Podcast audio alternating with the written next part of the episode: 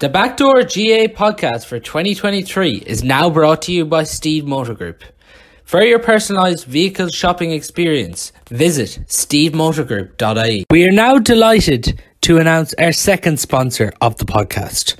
Harper Finley are a professional service recruitment company operating nationwide and are dedicated to helping people find their dream job. So joined now by former Galway senior footballer Barry Cullinane and former Galway senior football analyst Stephen O'Meara to look back at Galway's victory over Tyrone at the weekend on a scoreline of 16 points to 13, where Galway uh, won out their first game in the All Ireland series and now faced uh, Westmeath in round two on the 3rd of June. That game taking place in Cusack Park in Mullingar at 5 o'clock. Um, just before we do get into the chat, if you haven't already, um, it'd be greatly appreciated if anyone can subscribe to his channel. It helps us grow and there's been significant numbers uh, viewing the podcast over the last few weeks. So that'll definitely help. Stephen, just coming to you first. Um, I did mention there, former Galway senior football um, analyst um, under Kevin Walsh. Um, I suppose just before we do get into did you did you enjoy working with Galway? Ah, yeah, it was great times. I suppose it was, sort of catapulted into the inter-county scene. Um, so it was a great experience. You know, it was a good bunch of lads. Oh, yeah, definitely enjoyed it. You know, now I was working remotely. When I was at matches, I wasn't on the training ground. Um, I went over to matches. We worked during the week. But no, definitely too. So certainly since 2018 was you know, was uh, was great. You know, going in sort of odds-on favourites with the bookies to get relegated from the league, and then go clean sweep to the league finals. But that was a great year, obviously. Um, everybody's happy you're winning, but no, on the whole, yeah, it was. I, I had good times in Galway. How did that um, opportunity come about uh, for you? Uh, I was running a website. I took over a website that had stopped in Dublin, uh, Grassroots GAA, a kind of unique site, and that it, report on the Dublin club scene and quite in depth. Uh, and I took that over, and from the back of that, uh, SportsJOE picked me up and got me doing some articles, a, a weekly piece in 2017.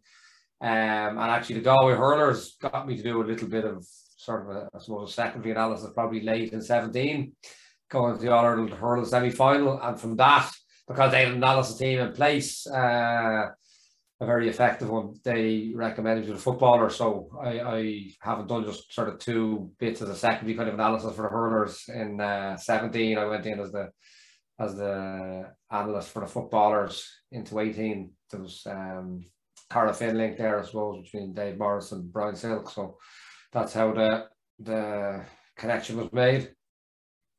Um, what were you uh, mainly doing with the Galway senior footballers, just if people who are listening aren't really aware of technically what a football analyst is. Yeah, look, I suppose I, I, I suppose everyone does something different. I suppose maybe mine is slightly more unique. I've kind of got a an actuarial type money ball type software system that calculates a lot of sort of maybe unseen things through numbers and whatnot. That'd be one part. I'd obviously be a coach as well. Um, so I would have done a lot of videos as well, basically look at the game. Now, look, part me backed up off the numbers. Like if you weren't scoring off a certain situation that was coming through the numbers, you you tear that apart then to have a, a closer look.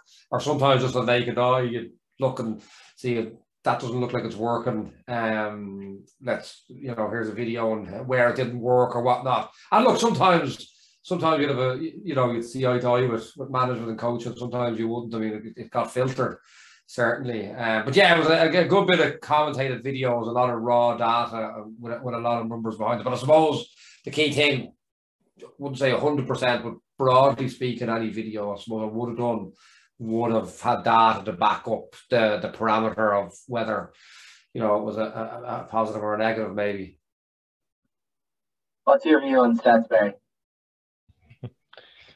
Uh, they're very important. Um, I think they're a little bit like sports psychology. You know, it, it's you either buy into it or you don't. And I think from from my understanding, or from from what I was hearing, you know, Kevin Kevin really did, and I'd say Kevin was good to work with, and that he, you know, I think Kevin put a huge amount of work into analysing both Galway and their opponents himself. I think he, you know, Kevin spent night and day on Hudl looking at looking at videos. So I would imagine he was delighted to have, you know, an outside set of eyes like Stephen as well, just to either back up what he his thinking is or or give him an alternative viewpoint. So I think they're they're really really important.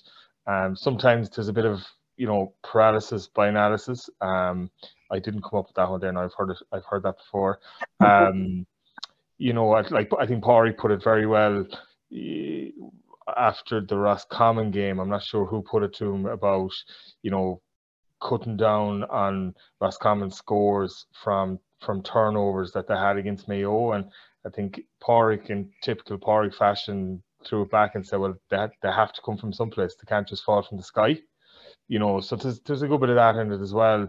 Um, but I definitely think there has, to, you know, if you can get the balance right between not being over, um, overly, I suppose, consumed by the stats and the the video analysis, and you have a really good gut. I think that's really important. And again, like sports psychology, I'd reference that with S and C as well. You know that that yeah, it has all of the sports science is really really important, but it, there also has to be an experience piece and a good piece as well. So that balance between everything is what gets the successful teams. I think if you have a team that has a brilliant analysis and a brilliant stats team, poor S and C or poor coaching aspect, you're not going anywhere like like that. If you have a brilliant coach, but they just don't see some of the smaller nitty gritty bits, you know that's probably not going to work either. So I think finding the right balance and having good people um, I think we'll all be quoting Ronan O'Gara when he talked about um, getting good people in the building and building their competencies after that. I think if you've good people on your team, you know, that's that's probably the most important. Um, and then good data after that is probably right up there as well. Before we do get into the game there, Stephen, something I wanted to ask you.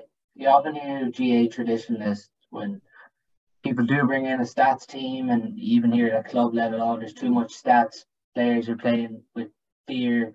They're the management are just feeding them with stats. How do you feel when you hear that? To be honest, it doesn't really put me up or down because, like, not unlike what Barry is saying there, like stats. It's it's like asking is the internet good. You know, you could you could go in there and give yourself an, uh, an unwritten degree in philosophy, or you could go in and look at nonsense videos, entertain yourself, and everything in between. Like there's good, there's good stats, and there's well, uh, there's not bad stats as long as it's not false. But there's there's useful stats and there's useless stats and there's counterproductive stats. So I don't really it doesn't put me up or down. Again, I, I'd emphasize I was a I, I was a coach for years. And still am a coach, and I got into analysis and I suppose I got into the stats side of the analysis which are two different things, kind of related, but to give evidence to ideas I had and try to quantify them, you know, I don't, I've seen some really bad stats and some really counterintuitive or counter productive analysis out there. Um, and look, there's not really, look, there's a, uh, Croke Park has a grading system for it, but there's not really a form of qualification that's required. So, I mean, anybody can go into it. I mean, and to compare it with medicine, any quack can go into it. I suppose for a manager to decide whether they think there's value or benefit. And like anything, some have significant value. Maybe a few out there have superb value. A lot probably bad enough. Maybe have no value. Some I would definitely. I've, I've seen counterproductive analysis. Um, so I suppose my answer is someone ever said that to me, no one ever has, uh, not directly accused me anyway, but if they did, you know, I would like to take the whole point of how I do what I do, I could give evidence-based data to show them, well, actually, what I'm saying isn't an opinion, it's a matter of measurement, and this has been measured and quantified. Obviously, there's grey areas in a lot of these quantifications, um, but yeah, look, it's it's it's it's a broad spectrum. And look, if, if I wouldn't argue with people who reckon some of it is a load of baloney because it is. Um, if people think that about mine, full power to them. I, I, I try and talk them out of it if they listen to me. Yeah, no, they definitely have had an impact, and it's it's a broad discussion. Um, you, you, you could go on about different things associated with it all day. But with that Galway Tyrone game, Barry, you're on duty with Galway Bay at the weekend. Watching myself through GAAGO Galway winning out on a final scoreline of 16 points to 13 in Pearse Stadium. Remarkably, they played in the league. Galway bet Tyrone 16 points to 13 as well. The conditions were nearly similar as they were in the league, but conditions definitely did have an impact in this game. If you look at even the Mayo Kerry game before that. Yeah, absolutely, and and not for the first time I got to Pearse Stadium or arrived at a stadium and went either way of bring my jacket or don't bring my jacket. The sun was shining. I said, geez, you know what? I'll leave the jacket in the car. And it says about two minutes on the walk to Pearse Stadium and the heavens opened and it didn't really stop. It didn't really stop after that. Um, and it had a big a big impact on the pitch or on, on the game. You know, not not as much like the handling was still very good. You know, uh, people didn't lose their footing a huge amount. The pitch was in a, in excellent condition. Um, but a bit like golf, you know, if the ball is wet and heavy, um, it just doesn't travel as far. So you were kind of relying on bringing the ball in that little bit closer to try and get some of your kicks off. That played into not not just Tyrone's hand, but it played into Galway's hands as well, in that they, they defend that 30, 30 meter kind of radius of the goal very, very well. And just with the conditions to try and get a shot off from 45 40 meters was was very very difficult which which led to um you know i suppose a lot of play around that 30 meter zone for both for both teams. Now it also led to some good scores because they both had to work really, really hard. They had to work hard to get people into position, and then Galway and Tyrone, when they did get them chances, they converted, particularly the likes of Darren McCurry and stuff. So, um, yeah, conditions didn't. I, I still, to be honest, I still enjoyed the game. I've heard a bit of feedback saying that it wasn't the best game in the world, but I thought for for what it was and how difficult it was to play in, I thought the actual standard was very good. Um, I thought Galway's um, shot selection was good. I thought their decision making was good, and just a little bit disappointed in Tyrone and some of the things that they did. Um, you know, I'll give you an example, and we'll go into more detail. You know, when they did work the ball and were patient, they got guys into good scoring positions, and they actually converted them.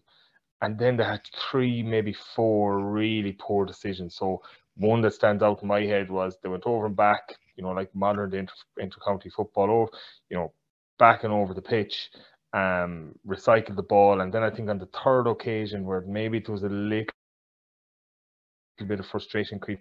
Corey Campsey, who was you know left corner back, came up the pitch and had a snapshot with the outside of his right from about 40 meters, and like you know the chances of getting it were just you know they were slim and none.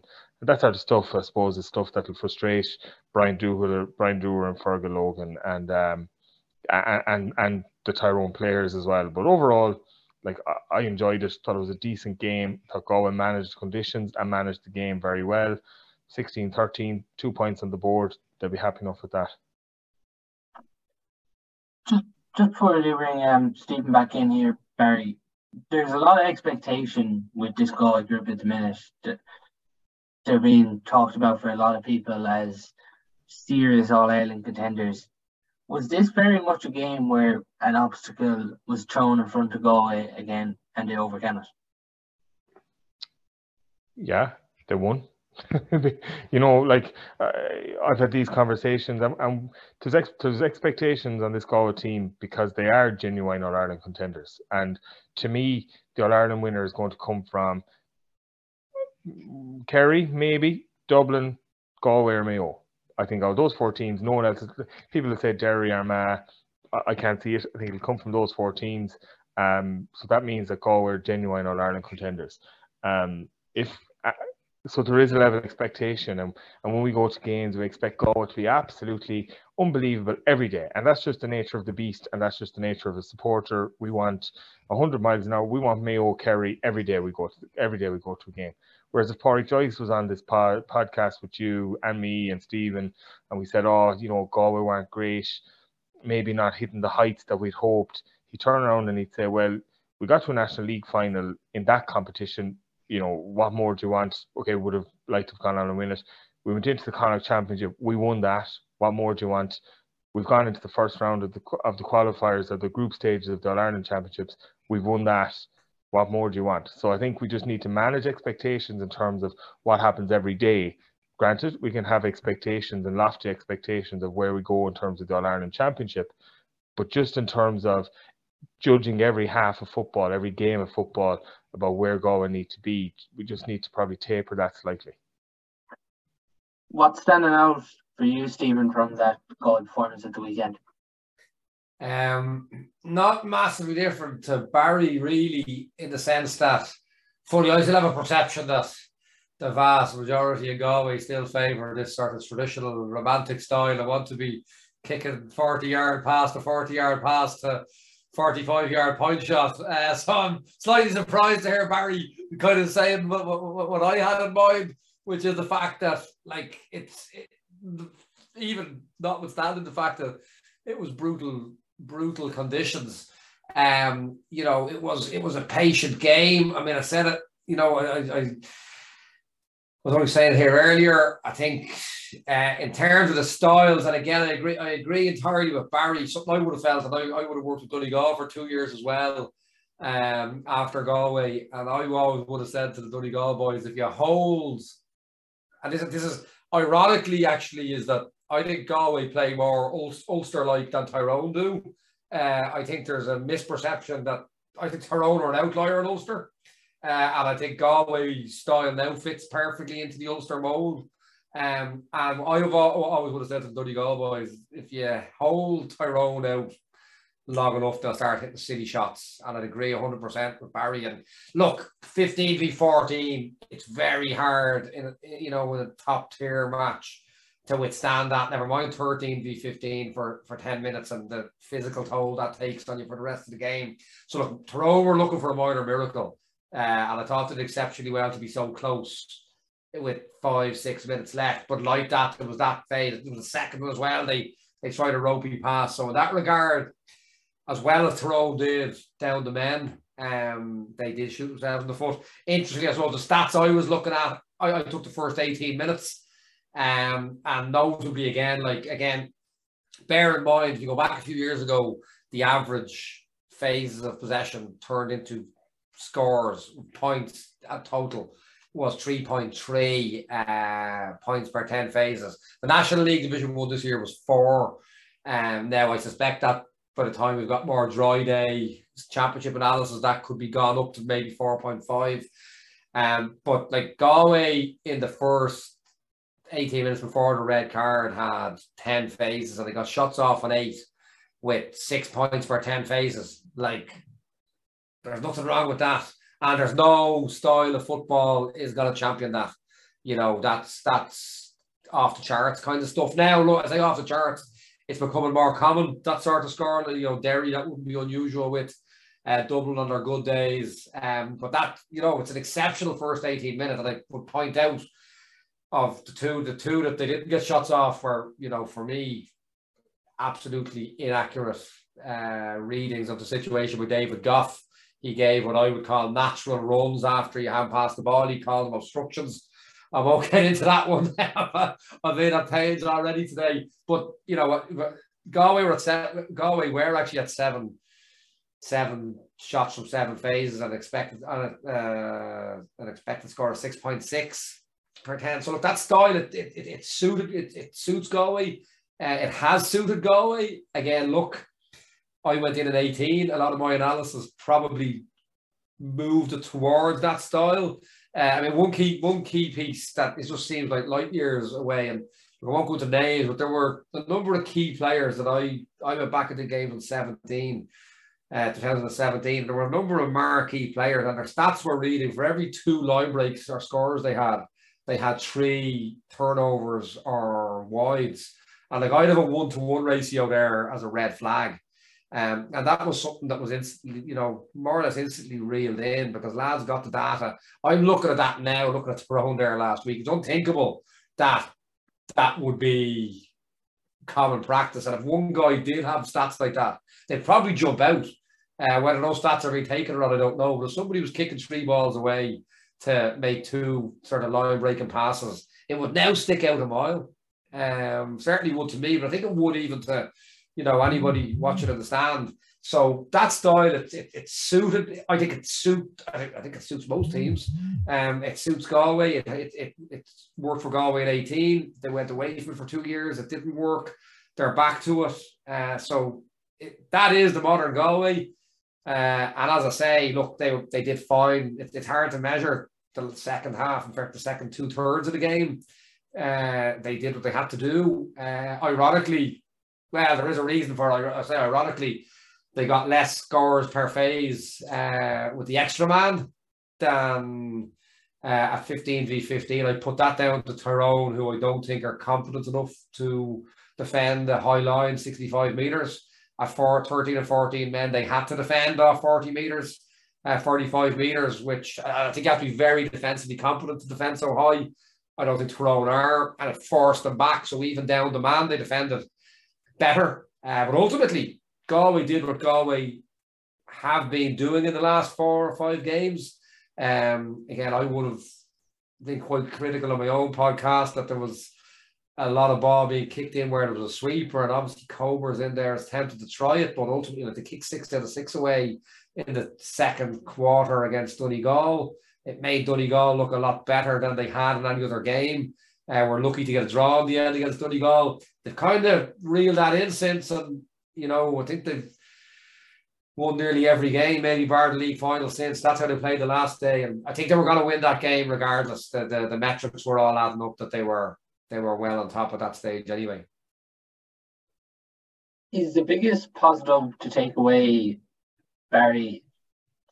Before the game, there was a bit of criticism about Shane Walsh, but it was probably silly, really, in one sense, um, considering we, we are still a bit early in the year. But coming into the All uh, All Ireland series now, Shane Walsh's performance is is that the biggest positive you take away from the weekend? Um, is that the biggest? Um, no, um, no, not really. Um, I think the couple of things. I think the form of Peter Cooke is hugely important. I think he took a while to settle back into it, but there were is that now from Peter Cooke obviously he was tracking back, working really hard, and he has been since he's came back in. But is it contributing on the scoreboard now where we're reaping the rewards of Peter Cooke? Um, no, no, not really. Well, I, I wouldn't measure everything but by the scoreboard because I thought Damien Comer had a really good game but didn't score. Um, I think he got a point from play, so you, you wouldn't say that that's the the KPI that to be looking for for everyone. But I thought he he early doors after he came back into the team, he was working hard, but you could see it was a bit of a struggle for him you know, just just looking at the game, you know, and that's that's that's absolutely fair enough because you come back into senior county football, it's tough. It's it's not easy. Now it's just looking that little bit easier for him. And I made a comparison of the day. I wouldn't say he's at this level. I I, I think Aidan O'Shea is a really good footballer, but in terms of tackling, he's very very similar in that he's big long arms. If he gets hands on, he's very very difficult to break a tackle on and he gets a lot of dispossessions and he's just it's just looking that little bit easier and he's looking a little bit more comfortable. I think he's now really really important player for us. Um, paul conroy again just so important around the middle of the pitch.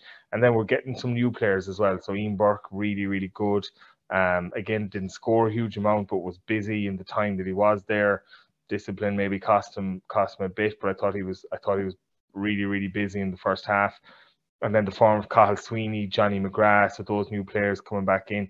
And the biggest positive for me is Conor Gleeson. I thought it was his best game in goal for Galway. I'd say he'd probably put to bed any kind of.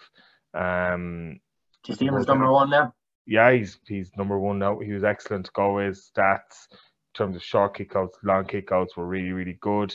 Um, he was confident in everything that he did, and he looked very very confident. In terms of Shane, yeah, looked far livelier than he did against Sligo played higher up the pitch, you know, and, and this is something that I, I don't have the time to do and probably the willpower to do. But I think if someone tracked the Shane Walsh's touches on the ball between the All Ireland final last year and the Tyrone game this year, where he received and where he touched the ball be very similar. I would say if you tracked his touches against Kerry in the league final, against Roscommon and against Sligo, you could be looking at a line 20, 25 meters further back the pitch, and he just doesn't do just doesn't create enough problems when he's that far back because teams are just comfortable with that. But when he's up top or when he's closer to goal like he was on Saturday, he causes problems. His frees were good. Um, he just looked fitter. He looked like he was in better condition. Um, and we do know he was sick before the Sligo game, so we will give him a pass at that. But we need more from him. Um, you know, we we need if you look at you know what the top top forwards do on consistent basis, like we need that to go and win in Northern Ireland. We need that from Shane Walsh. He's he's a top top player. We don't we need him operating at the, the, the highest level from from now till whenever the journey ends.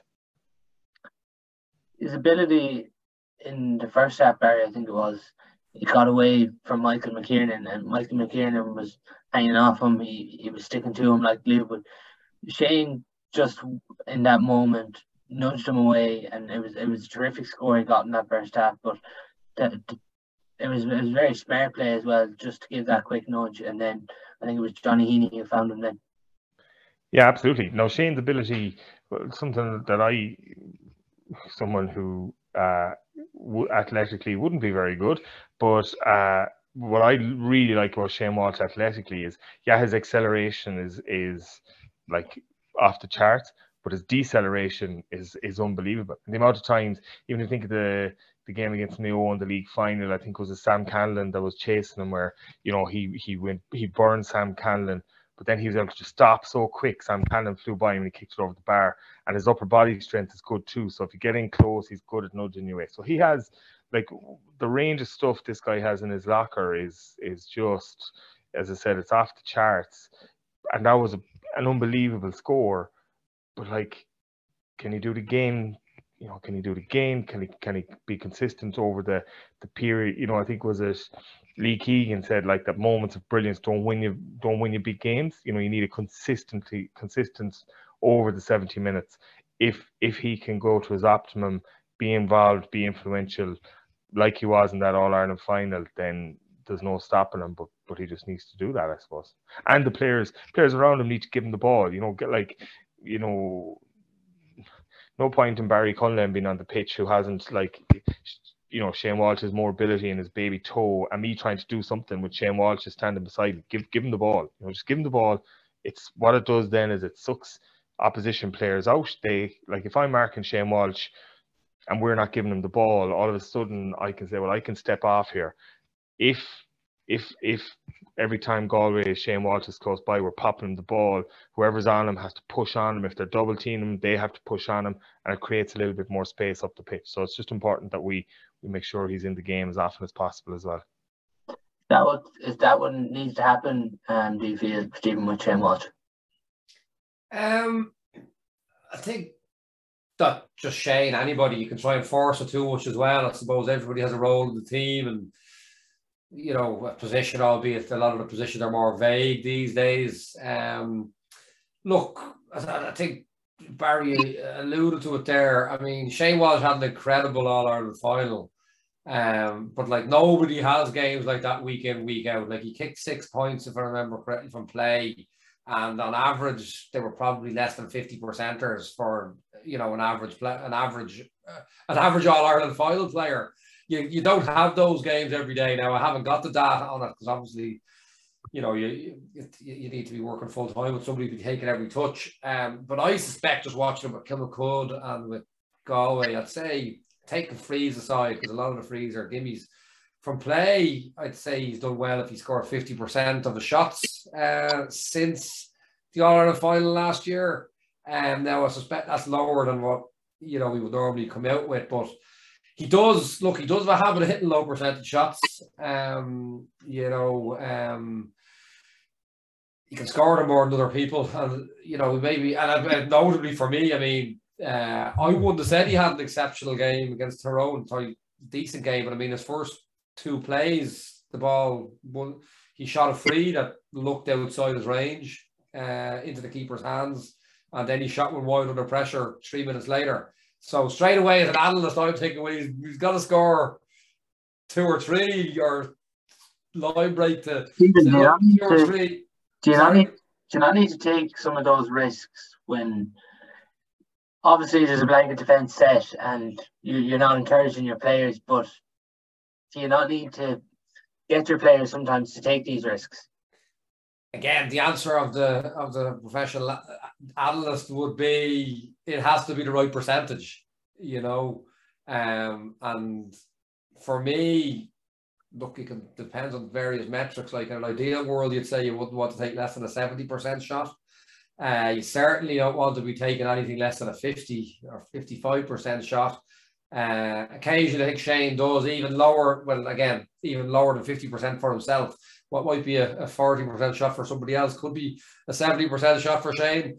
Um, but like, no, again, as, as a principle, I think Galway, I think the data has shown Galway are good enough to keep the ball through the hands, even if it takes two, two and a half minutes and get the score. No, certainly my uh, analytics wouldn't suggest us trying a wild shot from 50 yards under pressure.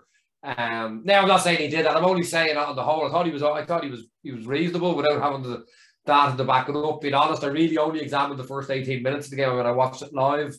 Uh, but when I went back going through it with a fine tooth comb, I you know watch the first 18 minutes, which is maybe has those two missed shots more to the forefront of my head. Listen, he's a, he's a raw talent. Athleticism is phenomenal on his days. I suppose something I would I would see uh, again, kind of double up what Barry was saying. Like my experience, I suppose that I would have had without going into fine detail. What I generally see is you know Burke and Comer were you know if if average was here, Burke and Comer were always up here. And it was rarely one of them didn't hit that you know, really high above average, really high. Whereas Shane Walsh's figures could swim definitely on his days. There was nobody to match them, but there would have been days there as well. And there are days where it goes down. So uh, is it game dynamics? Is it is it lady luck the way it swings? If he tries those six shots, he hit the Ireland final again on a bad day. Does he put four wide? I, I, I don't know, but I wouldn't be paying too much attention yet to you know the the, the harder the ground and the drier the day, the more Shane Walsh is going to excel. Um, yeah, look, it's he's, he's doing okay, but there's he, he knows himself as well. There's bigger days ahead that he'll be judged on. Barry, just in that opening half goal after 15 minutes, 5 3 up, then comes Frank Burns straight red, which there's no arguments really, and he, he catches Jack, Jack quite nicely. Then Niall Morgan comes out, possibly goes up for the ball, comes down on uh, Johnny Heaney. Then you're thinking, will he get a card for that? But he comes out then. Um, Ian Burke commits a foul on one of the Tyrone players. Niall Morgan then gets a black card for backchat uh, to the referee. In that period, did Galway go after Tyrone with 13 men? Or because we did really see in this period when Tyrone were 13 men at, in the second period of the first half, that they did seem to manage it well. Yeah, they managed it really well, and Peter Harte went in goal.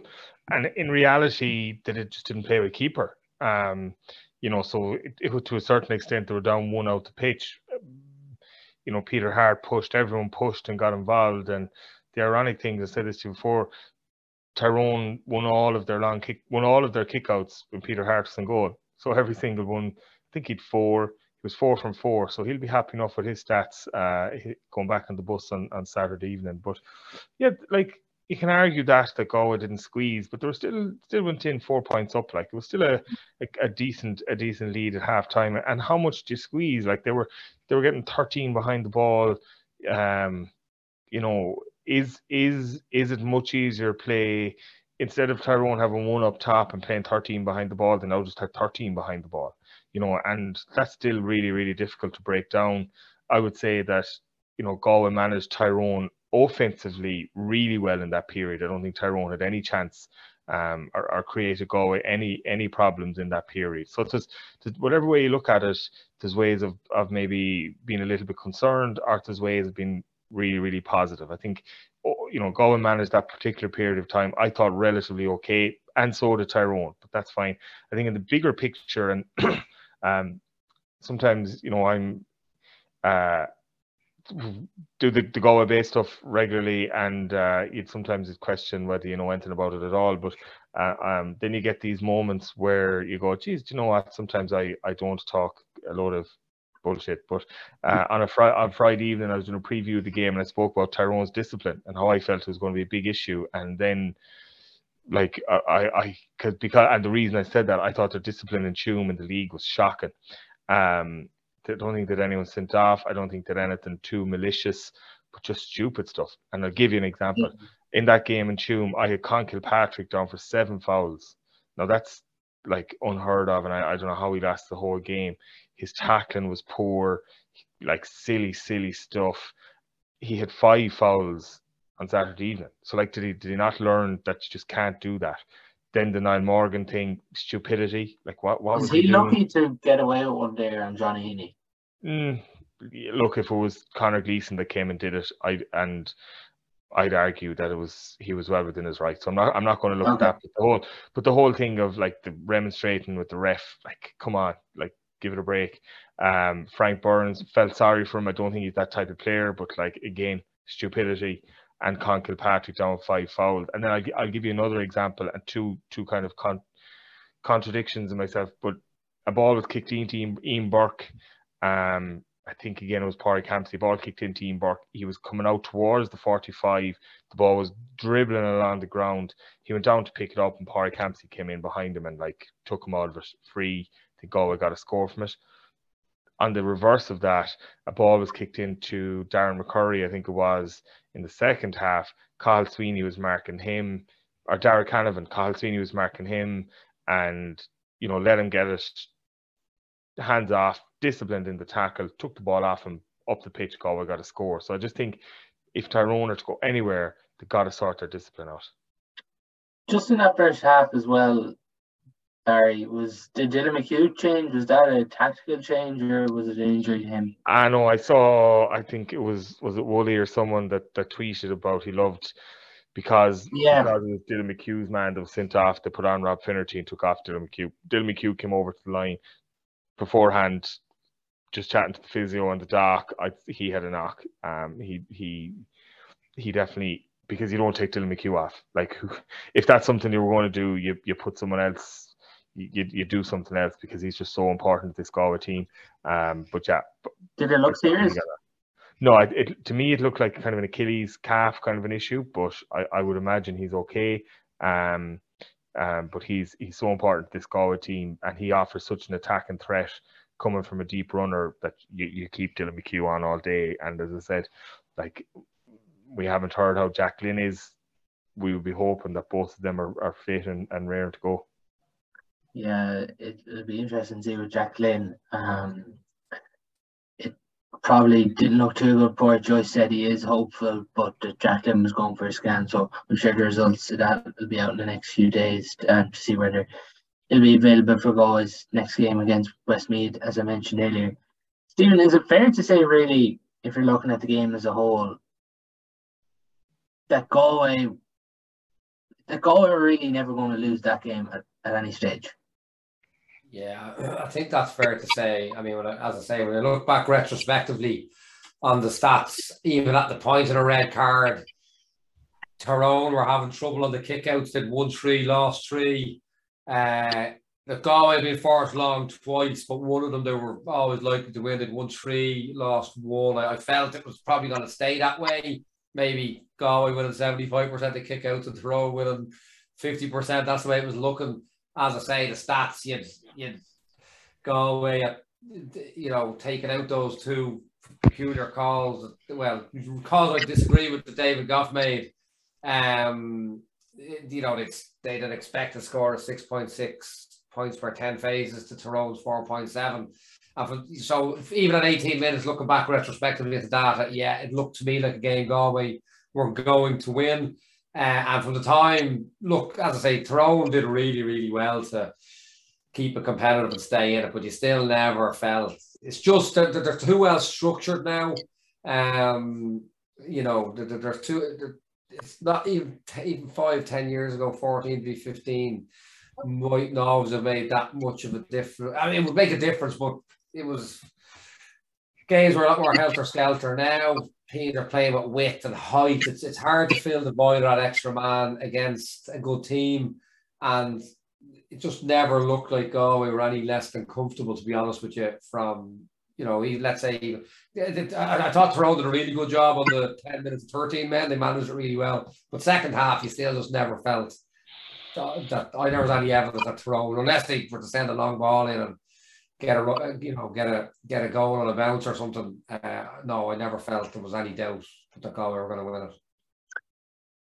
it. With that as well, Stephen, there were stages in the second half where Tyrone would bring it back to two points, Galway stretch it out to three or four points it just seemed to really be a pattern of that second half.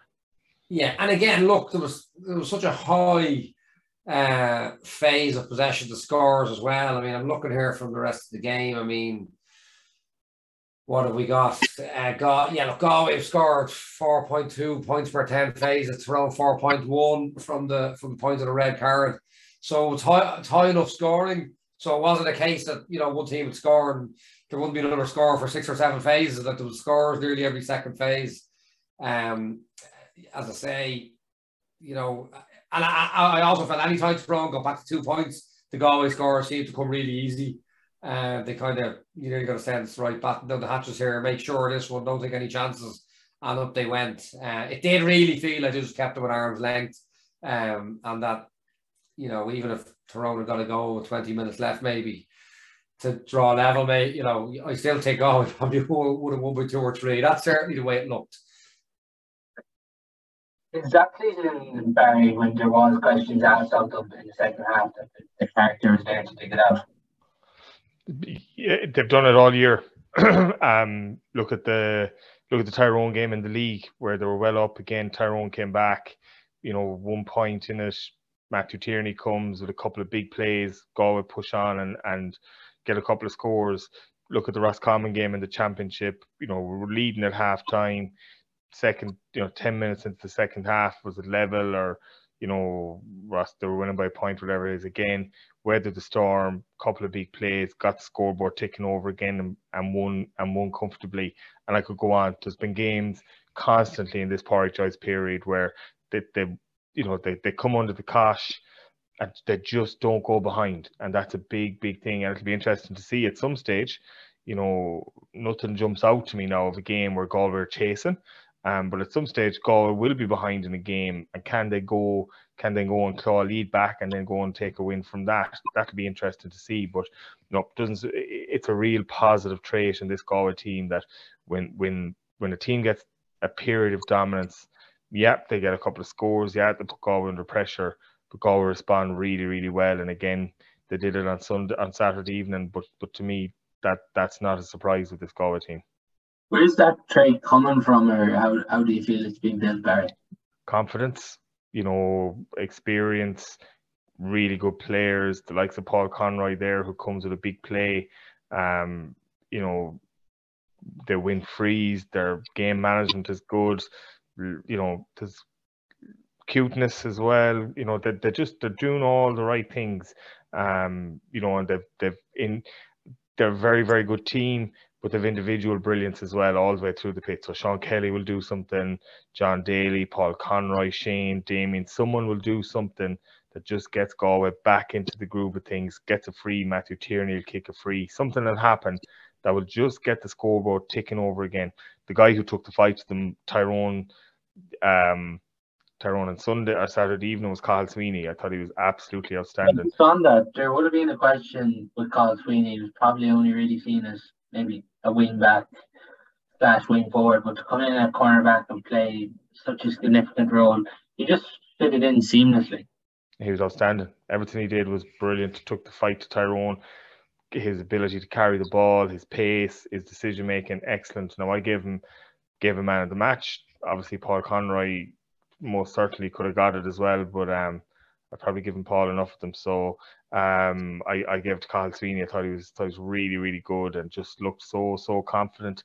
I would say he's a guy that's going to have to he's going to have to start, you know, and that might mean someone's going to lose out. You can probably see with Sweeney this year. There's he's been there now for a good few years under Pádraig Joyce. There's there's obviously for him, I'd say, a real hungerness to break into this 15 because he has been in and out at stages.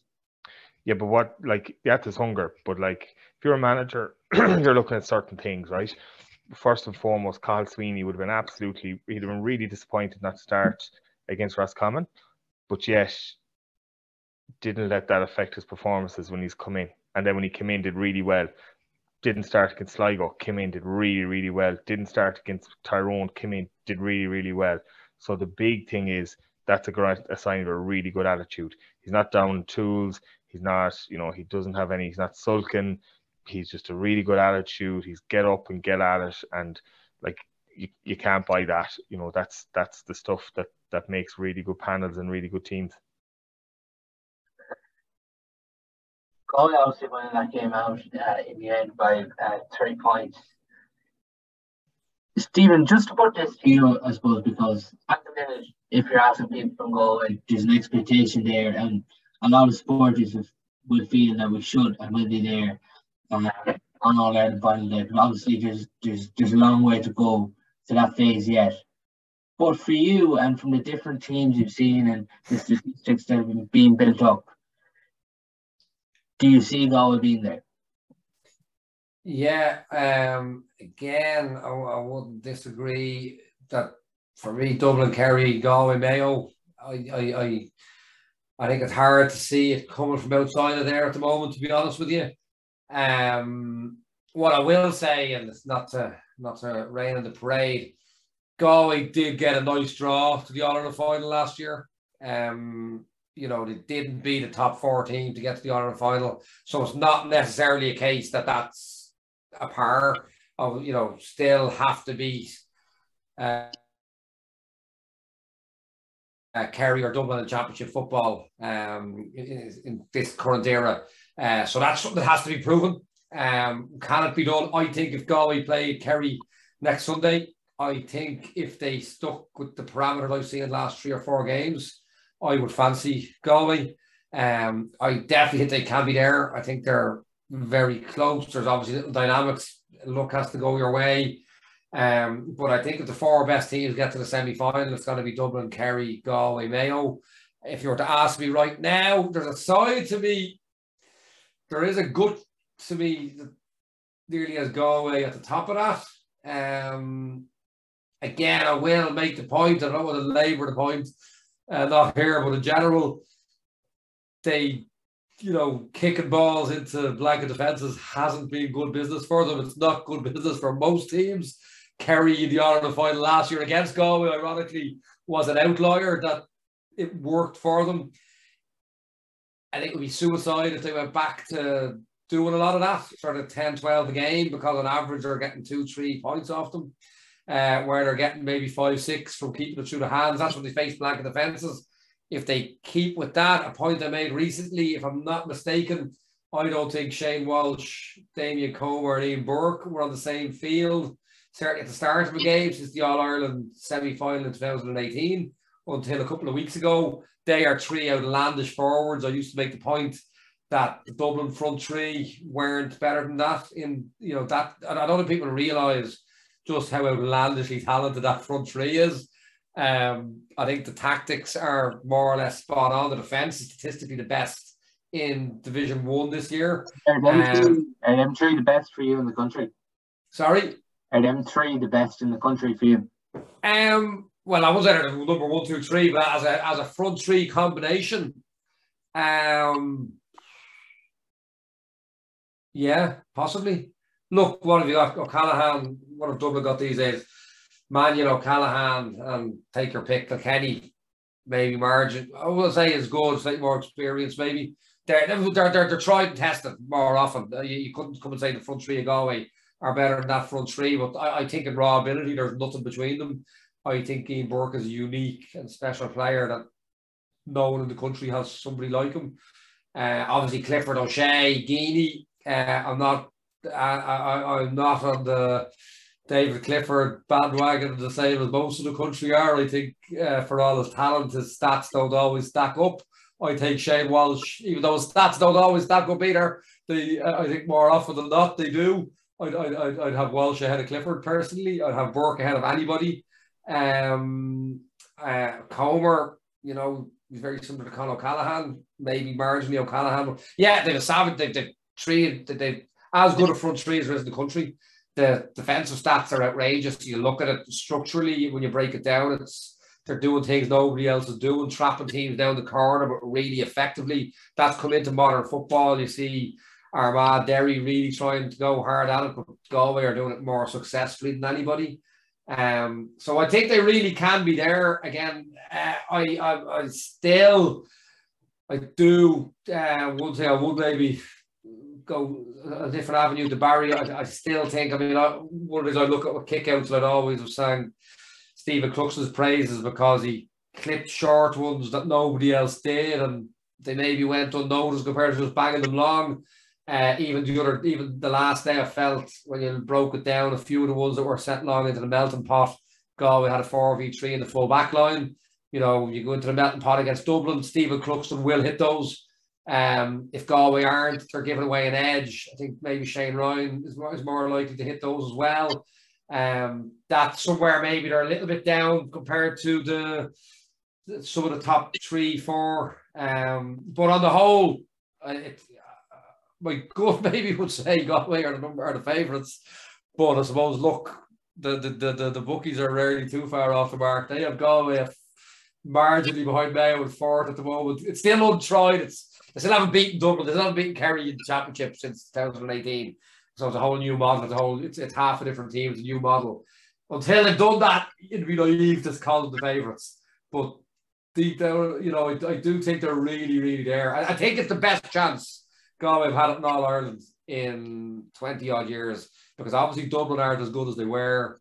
Uh, I think the Kerry, the 2019 version of Kerry, I think was better than the Kerry that won the All Ireland last year, significantly, to be honest. They just didn't face the Jim Gavin Dublin. Uh, so the field isn't as good. I think Galway are as good and maybe even better than they've been. So there's real chance, real chance.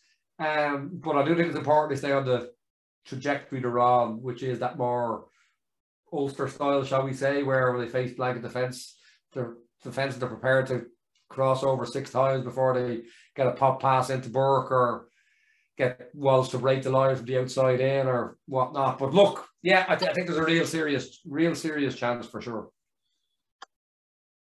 What do you think when you hear that uh, of the Galway narrative there from uh, Stephen? Yeah, spot on. Absolutely. Um, you know, my gut actually is I, my gut. I feel Galway. I think I think it's going to take a serious team to beat them. You know, they're managed. So, you know, a point was made to me yesterday that how would Galway react if they get involved in a game like Mayo and Kerry on Saturday evening, where it's up and down the pitch, it's open, it's helter skelter. Galway won't let that. They just won't let that develop, and they have just a system now that manages games really well. And I think Stephen spot on when he said like we, we do play a northern style football and we're patient, you know, defensively very, very sound. We break a pace. We have some top players up top. I think we have everything that that we need. I, th- I think we might need a little bit more punch from the middle of the pitch. That's why, like, I would be a huge fan of John Maher. I think he's done so so well for us. I think he adds so much. He's just he's a really good fella as well but I could see a change coming. I could see Cillian going back to the middle of the pitch to give us a bit more punch there, and Cathal Sweeney then fill backfilling that seven spot. Eh, that might happen. These guys see them training Tuesday, Thursday at the weekend. They could turn around and say, if if someone was on here and said that's an absolutely ludicrous call, but I just think just might need a runner in the middle of the pitch or a bit more of an aggressive runner in the middle of the pitch, and that might be what what Cillian will offer. But I think overall we're we're in a really really good spot. Um, other teams will feel the same. May all be on a real bounce after the weekend. Kerry will come good. You know, they're still to the top team. Uh, Dublin, you know, I think they are. If we if if we can if we can put our match the sword comfortably, you know, I'm more comfortably, I don't mean that we're going to beat them 10 or 11 points, but comfortably as in like Saturday evening, where, as you said earlier on, we never look like losing. If we can do that, I think we're we're we're in we're a right, right good chance. And uh, I, I, I just hope that we've a, a long summer ahead.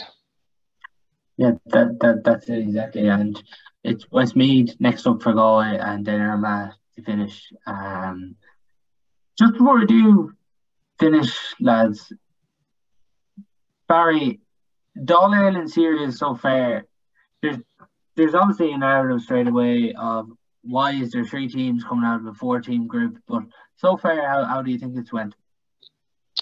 Yeah, I think I think Sligo and Kildare, I think Sligo probably mm, gave it a, a, the kick that it needs as well, and just that maybe maybe it isn't going to be as much of a foregone conclusion as, as we thought. I think Cork and Louth.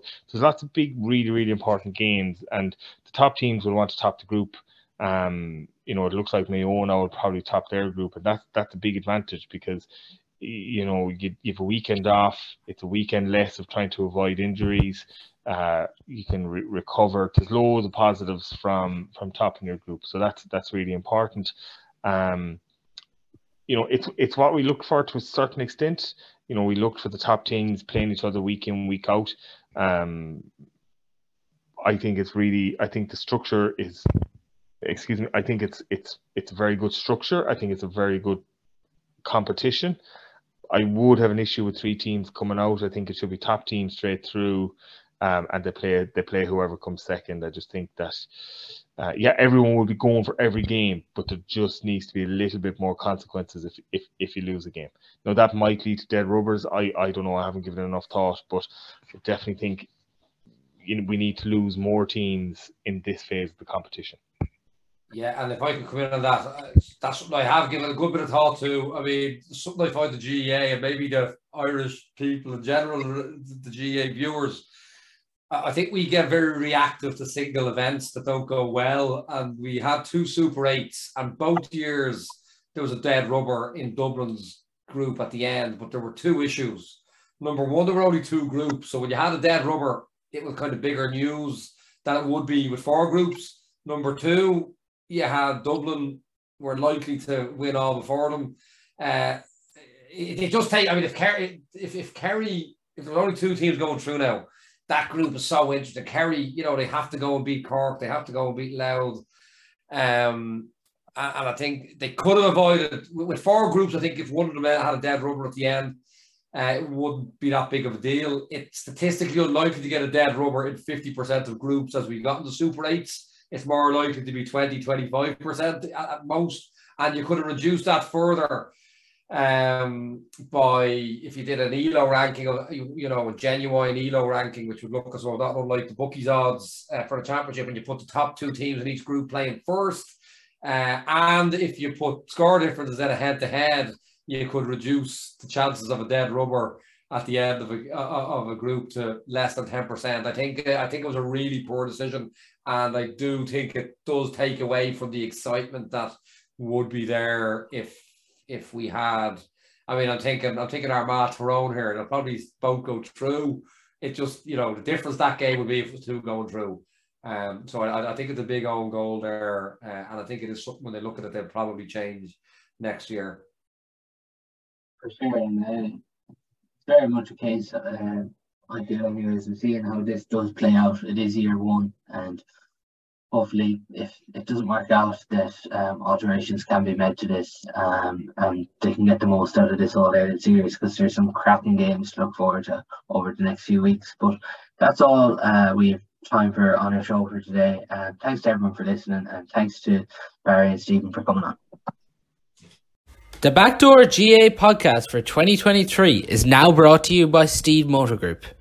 For your personalised vehicle shopping experience, visit steedemotorgroup.ie. We are now delighted to announce our second sponsor of the podcast. Harper Finley are a professional service recruitment company operating nationwide and are dedicated to helping people find their dream job.